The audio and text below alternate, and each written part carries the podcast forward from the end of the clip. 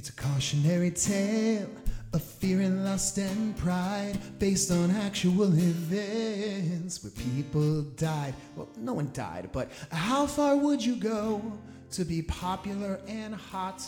Would you resist temptation? No, you would not. Just admit it. Sometimes mean is what you are. Mean is easier than nice. And though mean can't take you far, maybe this will make you think twice. I hope you're wearing your pink, because today we're talking about Mean Girls. So fetch right now. Take my time, flex like wool. I take my time, just let's go. Welcome to Pop Culture Catechism, conversations about music, movies, and the longings of the human heart. My time, flex Let's get started. I take my time, just let's go. Who am I? Where do I belong? What is it that I'm supposed to do? These are some of the most basic questions we as humans have to somehow answer for ourselves throughout the course of our lives, but they're not probably questions you're going to be explicitly asked very often. But make no doubt, every day of our lives, each one of us is answering these questions in one way or another by our thoughts, by our actions, by the way we treat the people around us. And in my opinion, no recent piece of popular art asks these questions in a funnier, more incisive way than the early 21st century classic movie, Mean Girls. It's a movie, it's a stage musical, and now a movie musical. I'm super excited today to be joined by screenwriter and playwright, and also the executive director of the Catholic Artist Connection, Emily Claire Schmitt. If you don't know who I am, I'm Mike Tenney. I'm a Catholic speaker and worship leader out of Washington, D.C. I spent over a decade teaching Catholic high school theology and also trying to make it big as a rock star at night. And now I'm blessed to speak to thousands of people and lead worship for them all over the place, and especially through this show, Pop Culture Catechism.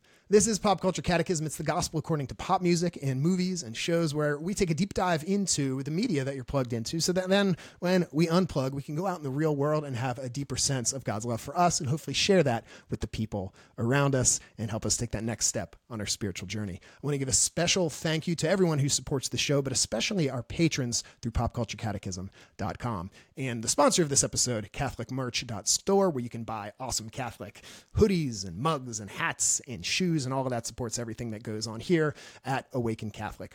So without further ado, I want to welcome to the show Emily Claire Schmitt. Emily, how you doing?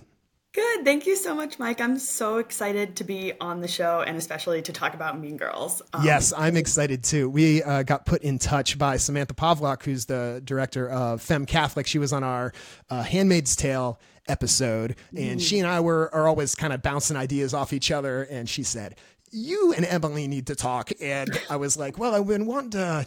You know, just through email, I was like, "I wanted to do Mean Girls," and you were like, "Hold up." I love Mean Girls, so it just kind of seemed very, very uh, serendipitous, Holy Spirit uh, dipitous, if you want to say Yes. that, uh, in connecting us. So I'm really excited to to to talk about Mean Girls. I love when stuff that was popular and when I was coming up, like through high school and college, and now it comes back around a few years later, and all of a sudden it's it's it's fresh again. So, but before we dive into Mean Girls, uh, tell us uh, tell us who you are, what are you doing, and uh, what's exciting in your world. Yeah. So, um, as you mentioned, I'm a playwright and screenwriter. Um, I also am the executive director of the Catholic Artist Connection, which is an organization dedicated to easing the loneliness of being a Catholic artist. So, we have a newsletter, we have local chapters in different cities, um, and opportunities for Catholics anywhere in their spiritual journey, wherever they are with their faith, um, to just come together, pray, form friendships, um, and realize that they are not the only artists who Yeah. are people of faith and not the only artists who are Catholics and really sort of lean on each other for support. Yeah, I um, feel like a lot of times as an artist, we artists tend to push the boundaries and ask kind of questions that are outside the box, and we think outside the mm-hmm. box. And I think Catholicism sometimes can have kind of a, a, rigid structure, and so a lot of times we artists feel like we don't fit within the church, Yeah. which I, I don't think is right. But I, I think a lot of times that kind of comes across. So I think what you're doing with Catholic Artist Connection, that that everything you said was just like hit me right in my artist heart. Mm. Like, oh yes, I have felt very alone sometimes in this world. So that's that's awesome. uh, what you're doing, yeah. Yeah, and most of my artistic work is in the secular world. So then I, the opposite, I feel like I'm the only Catholic around, you know? And then in the Catholic world, sometimes you feel like a bit of a fish out of water. So we're bridging that gap. Um, And that's yeah, that's our mission. Um, and I also, as you know, I write for FemCath. Um, I write about pop culture for them, and I also write about sex and relationships. So Yeah, that really comes some- into this movie very much so. all of those yeah, and so I was I was looking through your stuff on Fem Catholic, and I was like, oh, I've read this article before. Oh, I've read this article before. Like these are some of my favorite articles that Fem Catholic okay. has done. They've been the, some of the ones you've written. So uh, I I really appreciate the stuff that that you've written there. So we'll we'll Oh, put so links to Fem. Catholic and uh, Catholic Artist Connection uh, for Mm-hmm. sure in the show notes. So. Um, you say you're a screenwriter and, and playwright. Is there is there any things that you've written that you're like really proud of that you would love people to go check out? Um, so I'm working on a musical. It's in progress. Um, it's called The Inconvenient Miracle, and it's a musical comedy about a Catholic all girls high school. Um, The I don't want to go too deep into it, but I will say that the play, um, it, the musical is a comedy about a young girl. She's an atheist, um, but she finds out that she is inexplicably pregnant, and she has to convince the rest of the school that it is not Jesus, but no one believes her. Um, and the, the play, it's it's interesting because it is it is a musical comedy, but it deals with faith. Obviously, it deals with women's bodies. It deals with consent, um, and it deals with abortion. Um, and myself and my two co-writers have very different, very different opinions on that subject, and we are writing the show together. So it is something that it's a work in progress, but it's something I'm really proud of. Um, yeah, that sounds really yeah. exciting. yeah. So cool. that's happening. And I've also, I mean, if you've seen my work, it's probably on the Hallmark channel. I've written two Hallmark movies. So Do you feel comfortable telling us what they were? yeah, absolutely. Um, Beverly Hills Wedding, which is a Valentine's Day rom com, and Raise a Glass to Love, which is a fall harvest wine romance. Okay, I'm So- sure my wife has either seen them or wants to see them. I'm gonna have to ask her about this. Yeah. it's very cool. All right, well, so listeners, if you are not familiar with Mean Girls, you've probably been living under a rock, or maybe you were born in that magical time between like 2005 and now, and so you kind of missed it. But uh, the mo- the movie Mean Girls came out in 2004, and then it was made into a Broadway musical. It officially hit Broadway in 2018, and just this month in January 2024, it's been remade as a movie and uh, kind of a mix of the original movie and the musical hitting the screen with some of the original cast back Tina Fey and Tim Reynolds from SNL. Tim Reynolds, is that his name? Tim, uh, I forget his name, Tim something. Tim Reynolds used to play guitar with uh, Dave Matthews. It's it's different Tim, but anyway. It's not Tim Reynolds. Not Tim um, Tim Meadows. Tim, Tim Meadows. there we go. Um, yeah, so they're they're back, and uh, I think the girl that played Regina George on Broadway has the lead in this. Yes. So Yes. yeah, it's, it's Renee exciting. Rapp. Renee Rapp. Yeah, Renee Rapp, and she's just Yeah. incredible. So today we're going to talk about the original movie. We're going to talk some about the musical and uh, just kind of the themes within it. So uh, just Mm-hmm. before we dive into some of the themes, just artistically, what do you love about the original Mean Girls movie? What what in it speaks to your heart? Absolutely. So um, I was in high school. I, I was a young high schooler when Mean Girls came out. So I was I was the age of the characters in the movie. Um, and what what really strikes me about that movie is this story of how desperately these young women want to belong and how even the most popular among them doesn't feel like they do. And it's it's really i mean obviously it's hilarious and it has some of the best one liners i think in movie history. Um, and it's brutal. I mean these girls are brutal to each other um, and they really all but are losing sight of themselves and yet it has so much heart. And i think a lot of times about the character gretchen and just the, the feeling she has of just why does my best friend fundamentally not like me? And i think that that is a really um it's just something everyone can relate to especially at that age. And it's also just it, it is one of the first movies that i was exposed to that was a that was a comedy female centered and not a rom-com i mean yeah there's a romance in it but it's not about the romance a female centered buddy movie that everybody liked that had a big impact on me um at that age and still now as a writer Yeah, what's what's that test they talk about where like if in the movie the the um bechdel test the Bechdel test? Yeah, can you Mm-hmm. you explain this? Absolutely. So it's there's a bunch of different iterations of it, but the basic idea is that if a movie has two female characters, they are both named and they talk together about something that is not a man, it passes. And what's really shocking is how few movies do. yeah, Um, I remember. I no- remember when somebody told me that I was like, "That can't be true." And then I started like paying attention. I was like, "Oh, wow!" Like a lot of big famous movies, most movies probably like don't Do not. don't pass this at all. Yeah, Yeah, it's um it's it's really it's stunning because we think that you know, movies will have really rich female characters, but it's normally the love interest of the man. Um, and so these movies that are fundamentally about women, and of course, like a lot of the things these girls are fighting about is boys. There's no question that they're fighting about boys, but that's only one of the many things they're fighting about, right? And at the end of the day, the boys are kind of secondary to the fact that they want to belong to each other um, Yes. and that they can't figure out how to do that, unfortunately. Until the end, they do figure it out.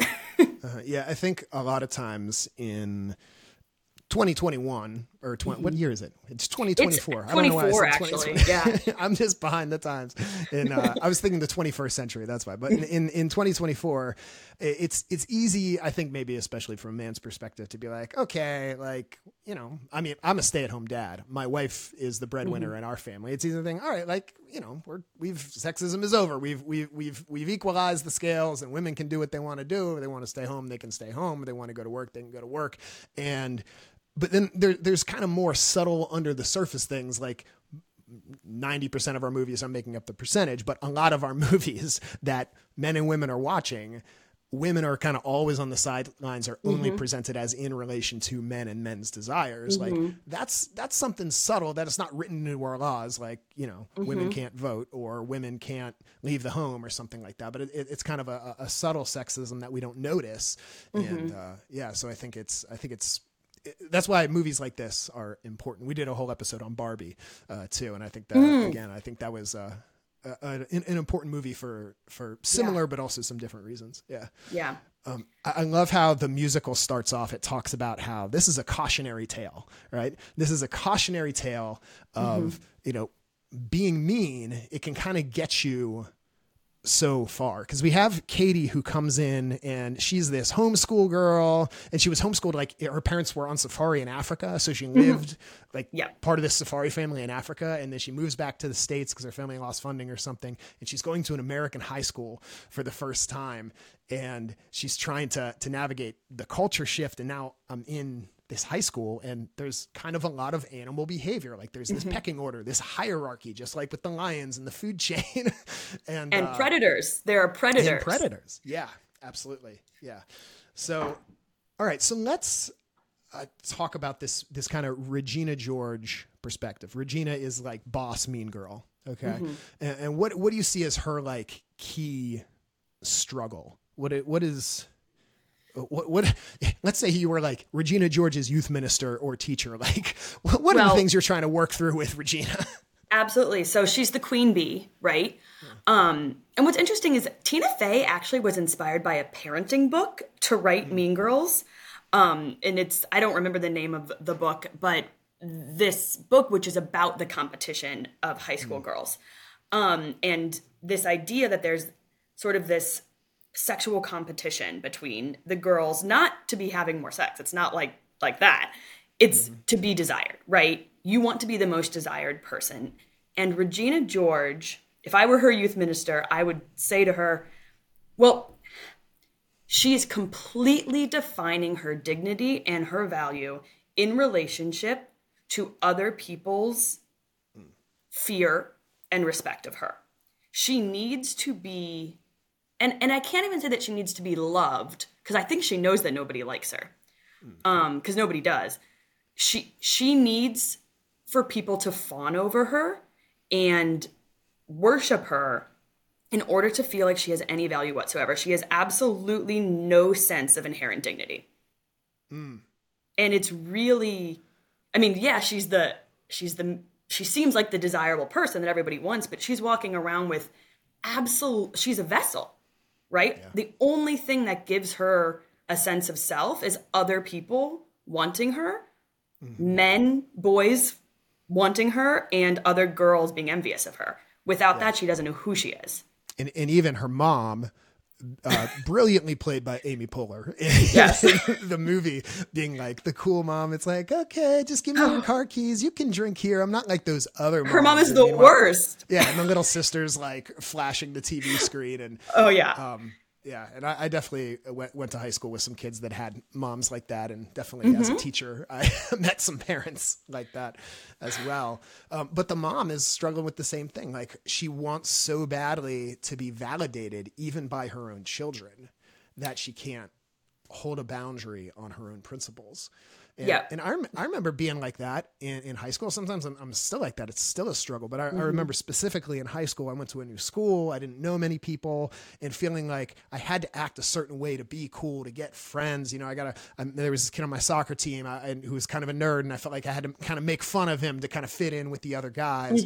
Um, or when I joined the wrestling team, I made varsity as a freshman. And I felt like, yeah, Yeah. I'm the man. I'm trying to like impress the seniors and, and those sorts of things, like talking in ways I wouldn't normally talk, um, mm-hmm. you know, just just acting in ways I wouldn't normally act to try to fit in and be cool. And mm-hmm. it wasn't until I got involved at the youth group at my church and I met some people who were different. They had like a different sort of freedom. They were willing to like mm-hmm. talk about things that were going on in their lives without this fear of like who's going to judge me. And I remember one one time we were on a retreat or something, and, and one of the senior girls who was like super cool, and I thought she was awesome and pretty. She like talked about like problems in her family, and like her parents were having issues, and her sister was depressed, and how she mm-hmm. relied on God to like get through these things. And I just remember like mind blown. I was like, I mean, I believe in God, but I wouldn't like tell anybody, you know? Right. That's not cool, you know? Right. Like I, I have problems in my life, but I wouldn't tell anybody. You know, the, the fact that she was so vulnerable, she had like this freedom that I mm-hmm. knew I didn't have, but I wanted. And it was it was through those kind of kids that I met at my church that were living differently, not for other people's expectations, with like a, a different understanding of what it meant to be a community, not this hierarchy and pecking order like you Right. were talking about it. And it's just what Jesus says in the gospel is like, if you want to be the greatest among you, you must be the least. You know, you must be the servant of mm-hmm. all. And that's that's the sort of kids that I met in my youth group were kids that weren't so concerned about putting themselves above others, but were willing to be vulnerable and reach out to people who weren't as cool. You know, like it was kind of the cool thing to go after the kid that wasn't cool. And I just remember that that had such an impact on me. And I was like, that that's what that's the sort of person I want to be, you know? Not cussing because my friends are cussing or, or you know, doing crazy things mm-hmm. at, at parties or get-togethers. Not that I was invited to any parties, but right. so Well, it's Um, interesting. In Mean Girls, obviously it's a comedy, right? So Yeah. it's an exaggerated version of this. You know, few people thankfully had high school experiences like that. But what's interesting about Mean Girls is there is no there's no version of that. There's no youth group. There's no nice kid in the entire movie. I mean, maybe the boy that she's interested in, but like he's not really because he's still going after Regina, who's ever interested in. There's no he's he's kind of kids- clueless. yeah, there's not the kids that you think are going to be the nice kids, like the uncool kids, are actually deeply mean too, and they're they have this whole plan to cut down Regina. So Cady really doesn't have what you had, um, which is like people that are going to value her as a person and want what's best of her. I do feel like when I was in high school, I was really really fortunate because I I went to an all girls high school, and I know that a lot of people had experiences with a lot of cattiness and a lot of clickiness, and I really didn't. And my friends, they really wanted me to be a good person. Like I could tell mm. that that was a thing, and those same people to this day, whether they're Christian or not, you know, we have a certain there's a fundamental sort of value of the people that you befriend or people who are going to tell you not that you're wearing the wrong color on Wednesday, but that like you're doing the wrong thing and maybe you should do a different thing. Cady does not have an option to make a friend like that in this particular high school. Yeah, that's true. And it, I I wonder if the fact that you and I had those experiences with, uh, did you go to a Catholic school? Oh, you said it was all girls. Yeah. so the a- fact yeah. that you that you and I had at a very formative age, Mm-hmm. a very positive experience of that sort of community Mm-hmm. in the church setting is probably why we're like grown adults that are still Catholic, like riding the Jesus train, you know? And I, I know there's lots of people who have not had that experience. Like the experience, Mm-hmm. like they had Regina Georges in their youth group or working at their parish or they met Mm-hmm. at, at their Catholic school. And so that was their experience of, of, of church and of Christ. And I, I totally understand why, Mm-hmm. you know, Uh, you know, if I'd if I'd gone to a, a school like that or I had a church like that, I'm not sure I'd be Catholic either. You know, I wouldn't I wouldn't want any part of that Jesus. You know, that was reinforcing this do everything for other people's approval and the social pecking order Mm-hmm. sort of mentality towards the world. Uh, you talked about how you went to an all girls Catholic school. Mm-hmm. Now, there's a, a quote from, I, I think it's in the movie, but I know it's definitely in the musical where Cady says, as she's figuring out her new school, she says, Wow, girl world has a lot of rules. Like, I got to look like this, I got to act like this. So, what, what, is, what is this kind of fake femininity, fake version Yeah. of womanhood that we, we see unhealthily um, portrayed in this movie or maybe in the real world too? What what is fake there in in in fem- in femininity, and what do you see as a self-described Catholic feminist? Like, what's authentic femininity? Absolutely. You know, So easy questions here only. Absolutely. No, I, I love this question.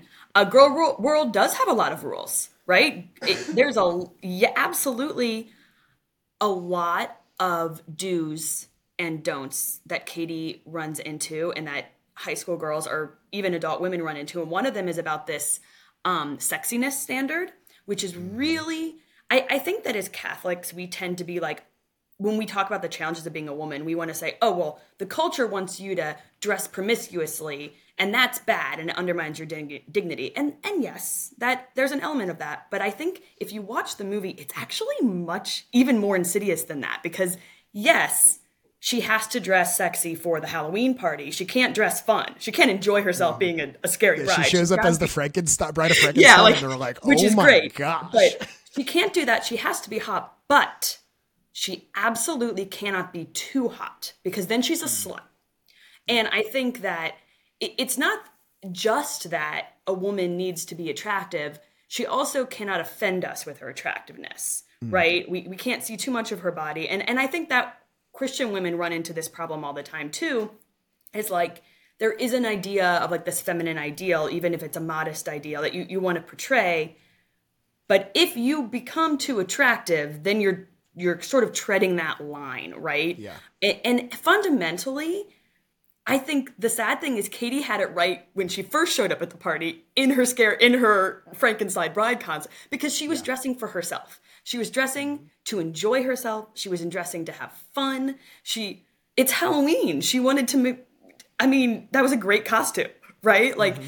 and and she wasn't dressing for anybody else's like assessment of her physical form until she got there and she found out that she'd done the wrong thing. Um, Yeah. And then by the end of the movie, people are calling her, you know, a slut or whatever, you mm-hmm. know, and it's just like, don't even try to tread that needle. Like it's, they, they're out, the culture wants to just bring women down and try to define their dignity by what they look like. I mean, that's just fundamentally what it is. the kind of the, the key monologue of the Barbie movie talks about that too. It's Mm-hmm. like you got to be like this, but you can't be too like this, you know. And, and and that's the trap of trying to take your worth from other people's expectations. And so, Mm-hmm. like, I, I feel like we have to find our identity and our value in, in, in something deeper. And I think this Mm-hmm. is a place where like psychology and our faith really match up Yeah. really well. St. Thomas Aquinas talks about these things that always tempt us away from God. He has these four things that say people use as substitutes for God. And it's like honor is one. So that's like the opinions of other people and uh, power, like the ability to control a situation and control what, what's going on. Uh, wealth, so like having access to a lot of things, and then pleasure, and and people tend to substitute those things for God, but they always leave us wanting more. And you see Regina George, even when she's at the peak of high school honor, it, it's so tenuous. It's like it's such a, uh, it's not a real happiness. And Aristotle even talks about this. He calls it the the life of fame or the life of honor. It's not real happiness because it's dependent on other people and it can't last. And Right. so, I feel like we, we need to rely on something deeper for mm-hmm. our, our happiness. There was a, I had a psychologist on my show once and he said that there's three, what he called tasks of adolescence where each adolescent person, as they're growing up, they're subconsciously asking themselves these three questions in their mind. Who am I? My identity. That's the first one. Where do I fit? The community. Mm-hmm. And what am I supposed to do? My mission, identity, community, and mission. And you see the girls in this movie and musical, they're wondering, who am I? Where do I fit? What am I supposed to do? Like, how am I supposed to direct my energy in this world? And they get caught very much caught up in this this hierarchy of I, I I need to get to here. And that's how I'm going to find my place. That's where I'm going to find where I fit is people who help me to stay there. And uh, if people aren't helping me to stay there, then, our, then Cady is going to leave behind her loser friends and go sit with the the cool kids who aren't really even her friends, but because it gets her higher in that social status, that's going to be her community. And I think it's so easy for us to fall into that. Is you know, am, am I spending time really with the people who are helping me to be the best person, or am I spending time with people that have like the best connections or like mm-hmm. are cool. My, my job, am I doing the job that I really feel called to as part of my vocation and the best use of my gifts, or am I just taking the job that has the most money or is going Right. to you know help my career? And and those two things can match up, but I, I think that can be very clarifying for us if we really mm-hmm. do ask ourselves like is this is this a, the true sort of identity i'm supposed to have as a child of god? Who's our community supposed to be? It's supposed to be followers of christ in the church that we see- see and treat each other as brothers and sisters. And what's my mission? To spread the love of god to live this kingdom of god to live a heavenly life already here on earth and to, and to forget about the social hierarchy. I'm going to be the greatest by being the least by being the servant of all. And that's radical. That is totally in the face of everything in our culture that says your job is to be upper middle class and have other people look at you. And and that's something I would say to my, my teens all the time when I was working in school is we have bigger dreams for you than being upper middle class. Much bigger dreams. There's something way better than that. Yeah, I, I, I, you may have said this already, but this idea of vocation as being where um, your great longing meets the world's great need. Ooh, say that again. Um, someone wants to find vocation to me as the place where your deep longing meets the world's deep need. so, whatever the thing is that God has put in you, that desire to do something, there's a place in the world that needs that. And when you can find that match, then you may have found the place that God wants you to be, doing the thing that God wants you to do. And, and the task of your life is to to find that right to find that vocation and that is an entirely different mission right an entirely different Yes. job than where do i fit in the stratus you know the stratified stratified culture you know that we have um and i do think although obviously the the movie ends and the school's at harmony and Cady has sort of redefined, refound herself. She's still very much on the path. She hasn't gotten there yet. But one of the first steps is that she has to break down the that structure around her, right? So she she knows she'll never be able to find her real people as long as this structure is existing, right? Um and also just I I think that at the end of the movie as well, some people are lost. At she finds Gretchen, the one character that I mentioned at the top, who's all the other characters like do a little better. They're finding a better place, and Gretchen just finds a new group of people to bully her, and like hmm. that's where she is at the end of the movie. Um, so I I do think it's possible for people to to fail at that mission hmm. that we're given, just to seek where we really are, and and that's that's when it's like really heartbreaking. Mm-hmm. Yeah, the, let's talk about how they end up kind of breaking out of this at the end. Is there's this burn book right where they where they mm-hmm. put all their mean, nasty comments. That, and 2004 is largely before social media. Like we had like AOL Instant Messenger, but there wasn't Facebook yet, or Facebook was just about to come out, so there wasn't like cyberbullying as much as like Right. there can be today. Um, so they had this physical book called the Burn Book, where they would put out all these nasty rumors about everybody, and then it ends up distributed to the the whole school, and everybody finds out about everybody's nasty business. And so they have this assembly at the school, and I'm having trouble remembering exactly what goes down at that assembly, but that that's like where everything kind of comes to a head. right? Yes. do you remember this? Yes. So uh, Tina Fey's character puts together this sharing session um, where everyone gets a chance to get up there and talk about the ways in which they've been hurt. That's where the famous, the great line of "She doesn't even go here" comes from. Where the one girl gets up and she doesn't even she doesn't even go there.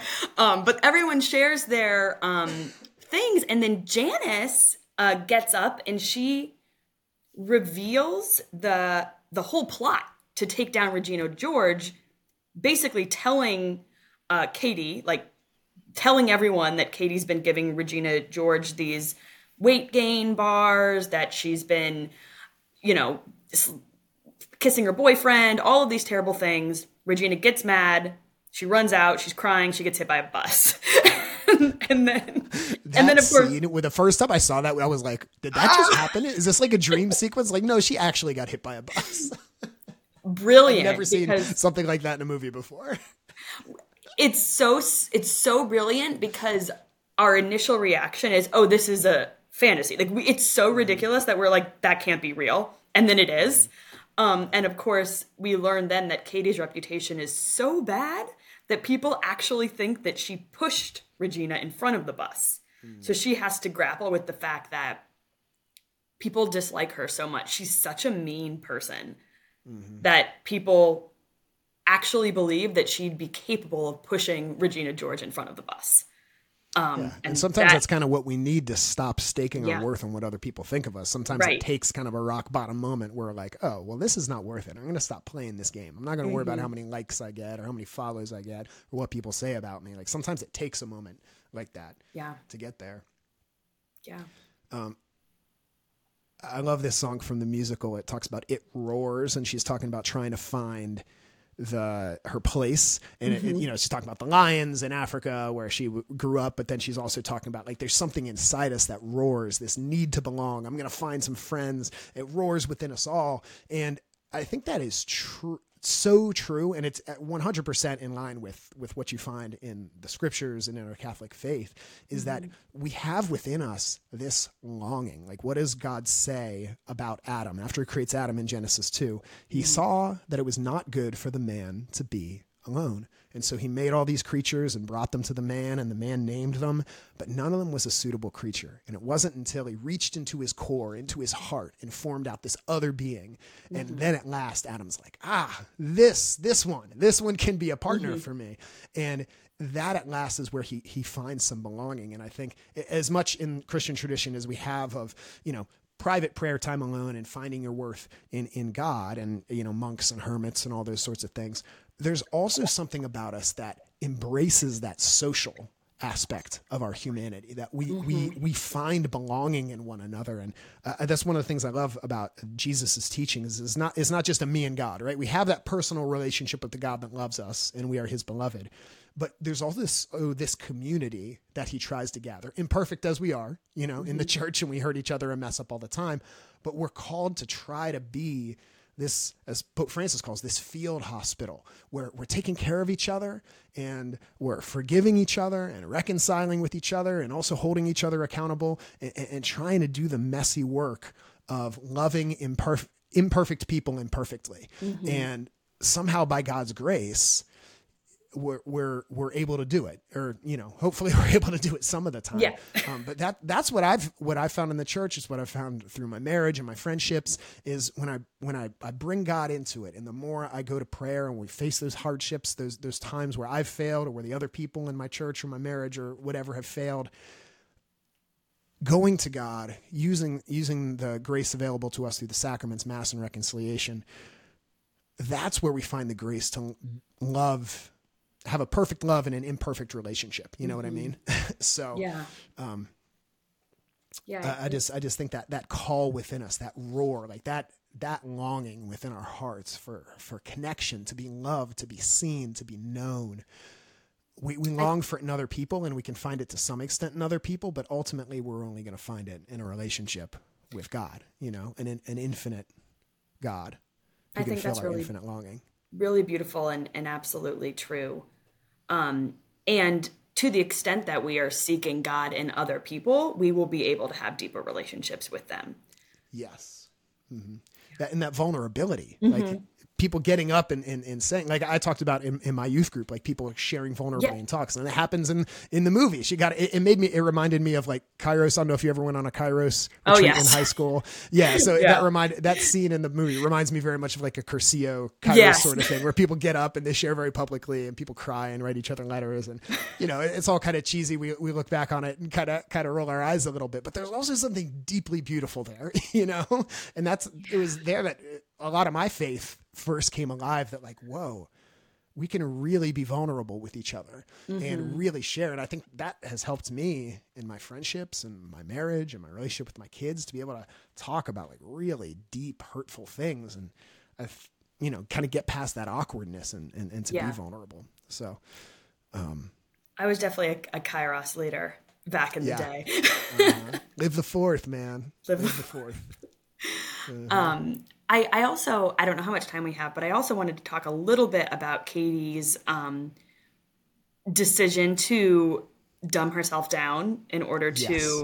date um, the boy she likes. Dylan, I believe is is the character's name. Yeah, who's sitting sitting behind her and is like, on October third. He asked me the ti he asked Yes. me the date. What's the date? It's October third. Like that that whole sequence. that whole sequence it's so interesting because i when we were looking i was looking over the notes before this and you know you had written about that moment you know about women is this something women do and it had me thinking because i it's it's a known phenomena yeah, do it do women known- dumb themselves down Yeah. to not intimidate men or attract men?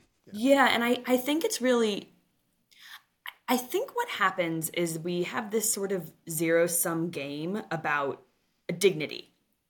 Hmm. Basically, and it's similar actually to what's happening with Regina George. I need everyone to worship me. Is we feel that we, or not we, people in general can sometimes feel that if another person is smart or impressive or attractive or any of these things, then I must be less than that. Like only one of us can be the smart one in this room, or someone's a little bit smarter. And women are very conditioned to make other people happy. I mean, we hmm. oft, many often women are told from a young age to be nice, unlike the mean girls things girl, little girls be nice be nice be nice. And we do get a lot of validation from making other people feel good. So if she thinks he'll feel good if he feels smart. And the only way he can feel smart is if i'm not as smart as opposed to an idea of well he's probably very smart and so is she. So there's no reason that she should need to debase herself in order to elevate his self-worth so that he likes her. This sort of just like cycle of well only one of us can be good right? Um and he says that to her as well that he liked her more when she was smart and cool and all of those things. But that's not entirely true because he's also dating Regina and is totally fine with her behavior. So Cady has every reason to believe that he's going to be more attracted to Cady if she acts more like she acts more like Regina. I mean, he's it's giving like her all the cu- all the cues. Yeah. Yeah, she starts getting stuff wrong on purpose in math class. I, I think even though she knows exactly what it is. Yeah. And so I think uh, what we see there uh, so so often our destructive behaviors and our harmful and sinful behaviors that are destructive for the other person and for us in our relationship with God, what we often call sin, it's rooted in something good, right? It's good to think about, well, how is this going to make the other per- person feel? To have some empathy for another person. And I, I feel like, in, in, in a lot of ways, speaking very, very generally, um, in, in a lot of ways that can come, whether through conditioning or whatever, it can come to women very, very easily to be very empathetic, to, to want to, to kind of feel, how is this going to affect that other person? And Right. that's like a superpower. That's really, really good. But it can be twisted when then we lose sight of our own dignity when we see it as a zero sum game Right. and as you said well if, if you have it then i don't and you know if if they make if the woman makes me feel smart then i get to, to talk to her and there, there's uh, kind of a, a meme in our, our culture about men love to explain things right we call it mansplaining right? Yes. and and uh, we do we love to explain things and I, and I think again there's kind of a, a seed of goodness and then there's a sinful way that it gets twisted the sinful Right. way that it gets twisted is you're talking over people you're you're you're, you're speaking without listening you're just kind of trampling over other people's ideas Mm-hmm. and but the the gem in the the beginning there the good desire there is to teach right, Right. and I, uh, me with my children when I'm when I'm helping them with their Legos that they just got for Christmas, you know, I'm not mansplaining when I'm helping them out, right? Like nobody would right. see it that way. People people would say like, no, that's a good thing for a father to do. And so there's something within us, at least I'll speak for myself. I know there's something within me that feels very manly and right that I should be helping people. I should be using my knowledge at the service of other people. But when it becomes twisted in a selfish sort of way, like, oh, let's show you how much I know, right? I'm gonna I'm gonna put myself on a pedestal and talk over people here. It can very easily become twisted and oh, I have to be the smartest person in the room, and you're worried about yourself rather than is this person getting what they need. So I, I think a lot of times the way to fix those behaviors is not to eliminate them entirely, but to see them in their proper context of respecting one's own dignity and respecting the dignity mm-hmm. of the other person. So, um, yeah. Yeah. And I'm sure there's plenty of things that he did have to teach Cady. I mean, everybody knows different things, right? It might not yeah. be math, it might not have anything to do with school, but ideally, if you like someone, you both have interests that you could teach and share to each other. So they could have had plenty of interesting things to talk about and to yeah. teach each other. But instead, she chose a deceptive route just to make yeah. him feel to give him that feeling that thrill of being mm-hmm. able to teach right? Um and in the end it doesn't work. I mean she gets him in the end because it's a it's a movie but yeah. Yeah. Yeah. I, I, don't i don't i don't know. Maybe i'm maybe i'm weird. Maybe i'm not like other guys like that. I've always liked smart girls. I feel like mm-hmm. every girlfriend i ever had was like straight a's super smart. Like my like i said my wife's a, a nurse practitioner. Like mm-hmm. she is wicked smart. Like I've always, I've, I love having those intellectual conversations. Um, so I've never really understood that, that idea of, of that a woman would, um, you know, try to, try to make herself seem dumb. Cause that, I mean, to me, that seems attractive that, oh, we can like mm-hmm. intellectually discuss things and talk things out with each other. I don't know. That's probably cause I'm an extrovert and I like talking things. it's also a self-esteem thing because yeah. you're not intimidated by the intelligence. I mean, if you feel a sense of insecurity about your own abilities, then you're going to be more inclined to want to put someone down, right? And I think that a lot of that desire to sort of keep women in a in a box just comes from the insecurity of the people putting them in the box, right? Yeah.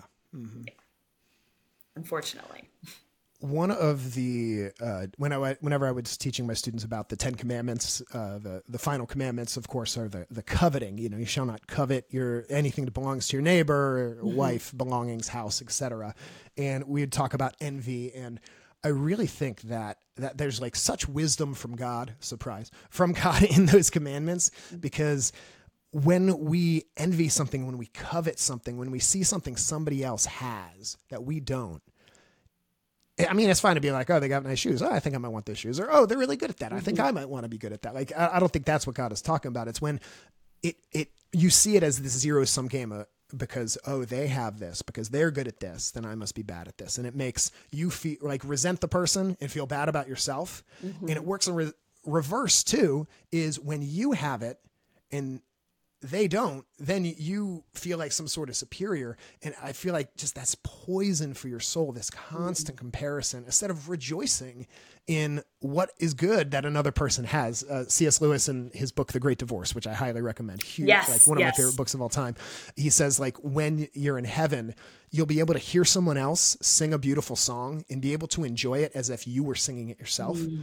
And if you're singing a beautiful song, you'll be able to enjoy it as if you were someone in the audience, like delighting in your wonderful performance. And just mm. those, you'll still be individuals, but kind of those selfish barriers within ourselves will be um, dissolved. Uh, St. John Paul II, who was our Pope two popes ago, talks about love should be disinterested. and he doesn't mean disinterested like you shouldn't be interested in the other person, but it's not self interested. Like you have this disinterested love, which is like honestly interested in the other person, but it, there's no self interest in it. It's just honestly pursuing the good and delighting in the good that you see.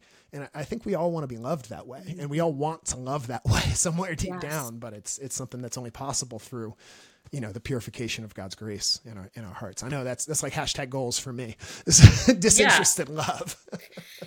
it's hard. I it's very hard. I think that especially I mean going back to high school my own dating experiences were always not i mean i had some very good boyfriends in high school but jealousy and the little sort of mind games that you play and the like does he like me oh he's talking to another girl oh i'm going to talk to another boy to get back at him those kind of behaviors stem from a, this very interested love, right? This this Yes. love that's like, yeah, I really like that guy, but also it makes me feel really cool in my group of girlfriends the fact that I always have a boyfriend, right? Yep. So I better make sure that I have a another guy on the back burner, right? Just in case this one dumps me. You know, like those kind of behaviors um that are, you know, in retrospect incredibly toxic and, you know, no one ought to behave that way, but when you are thinking about not just is this relationship good, does this person make me a better person? Do I enjoy being with them? Also, what do they do for my status? Right? Those things as well. You're messing up the whole relationship. Exactly.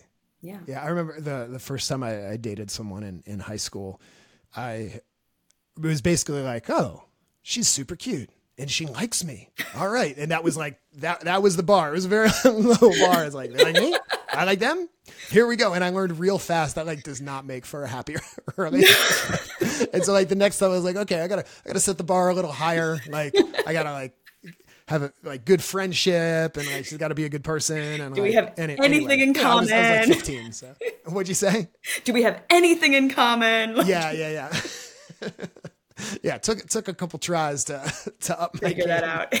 so something that I, I that you you kind of you hit on with dating and where I think there's relevance to what we were talking about before with the social hierarchy and interacting and trying to find your group. I see a difference in the 2004 movie. It's a small theme, but I see it as a big theme in the musical.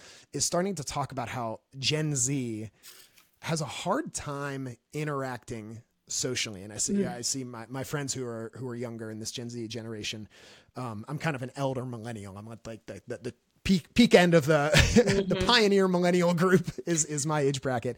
Um, but the gen z you know it- dating is hard like because the dating apps and uh, interaction is hard because of of covid and everything's online. And i remember my last few years of, of teaching in the classroom one time I was having a conversation with some of my seniors, and I was just, I always share stories from when I was in high school, when I was your age, that sort of thing. And one of the girls was like, Mr. Tenney, you see, you and your friends did such cool things. You had so much fun. And I was like, really? We did? It's like, yeah, me and my friends, like on the weekends, we just like watch Netflix and text each other and FaceTime and, and, and, and stuff. And like, we didn't, we didn't like go out and get into stuff. Not that I was doing bad stuff, but we would, you know, like go to a playground at night and be ridiculous, or we'd, you know, we'd go to Borders, like the, the bookstore, and like have little laser guns and pretend to shoot each Yeah. other in the Borders. you know, we had toilet paper each other's houses and, and Mm-hmm. stuff like that. Um, you know, kind of kind of innocent, a little bit naughty sort of things. And they're like, no, we don't we don't do any of that stuff. And uh, you know, the I feel like they just because everything's gone so much online Yeah. you know, it's hard for them to ask a girl out. They got to text her and be like, you know, what you doing? You know, there's so um, I don't It's- know what what lessons are there here in Mean Girls for uh, the younger generation that is very good at online interaction, but because of that has sometimes struggled in real life interaction. Well, I think that, and they'll be very interested to see how the movie handles this because the idea of the burn book is so primitive Yeah, in comparison because those nasty things that are in that book that get spread around the school, that's everyday life for Gen Z. I mean, th- that scene where they're all looking at these horrible things people are saying about them. I can't believe they said this. No, like that's every day. That is on your TikTok, that is on your Instagram, every social media app that you have. It's there forever. Um, when it comes to i mean from what i've heard and understand about the sexual relationships between boys and girls i mean mm-hmm. on one hand it is very positive that there's a lot less sex happening in gen mm-hmm. in gen z but there's a lot more nude photos and requests for digital like yeah. Mm-hmm. this really impersonal just you know pornographic interactions. Um and i did not have that at all in high school i would if a boy had asked me for something like that i would have been shocked like i had never heard of a like how what you you asked me you want me to do what like now that's that's common and so when i think about it, there it is so convenient to stay home on your couch. It is so easy and is so convenient. And it, it takes so much effort to be in person. But the effort that it takes to go to your friend's house and be with your friend is worth it for the quality of that friendship. The effort that it takes. I mean, we used to just like get in the car and just drive around randomly. But like that time like mattered. Um and the effort and the discomfort and the awkwardness of that movie date where they actually pick you up from the house and you actually go to the movie, it's very uncomfortable, but it's so good for you to do that. And I I I can't imagine how difficult it would be to be in a situation where the burden of getting to that in-person interaction is that much harder that hurdle um it's it's just really it's a really tough situation. So Yeah, and it's it's you know at a lot of schools, like the the school that that I taught at for for many years, uh, struggled with this, and we they tried different things of like, all right, no phones except during lunch, and I think they they tried a, a no phones at all sort of thing, but it's you know it's because phones are in everything Right, we yeah. do. They you know they, they they use it for to check their grades. They Mm-hmm. use it to text their coaches. Like it's it's so built into everything we do it's hard to just say no phones but then you go into the cafeteria and instead of kids talking they're just all you know Mm. face down looking at each other and especially like an awkward kid who feels like he doesn't have any friends there's not that pressure of oh, i guess i got to sit with somebody have that awkward conversation till we finally get to know each other it's just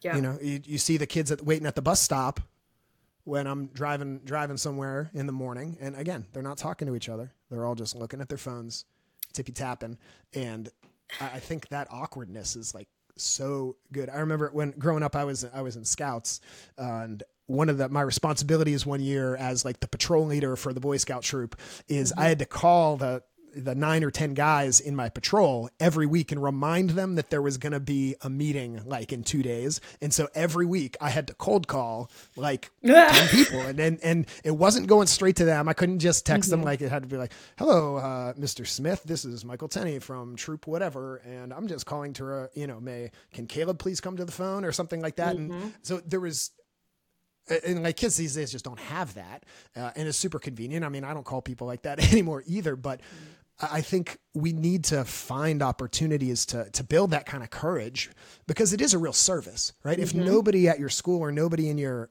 uh, community is calling people getting people together like we need people that are magnanimous and, and, and can can make those things happen because everyone's thirsting for this Right. but hardly anybody has the skills to do it. So if you are that sort of person that can, that can organize that and get over the awkwardness, like that is such a way to just bring God's love to people. Is just provide real in-person interactions to be able to to get to know each other. You know, I think that's that's such a it is a real service that we need Yeah. these days. I think so.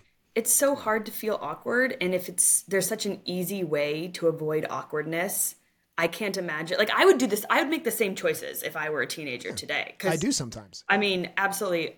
But I mean, this feels so quaint now that it's almost impossible.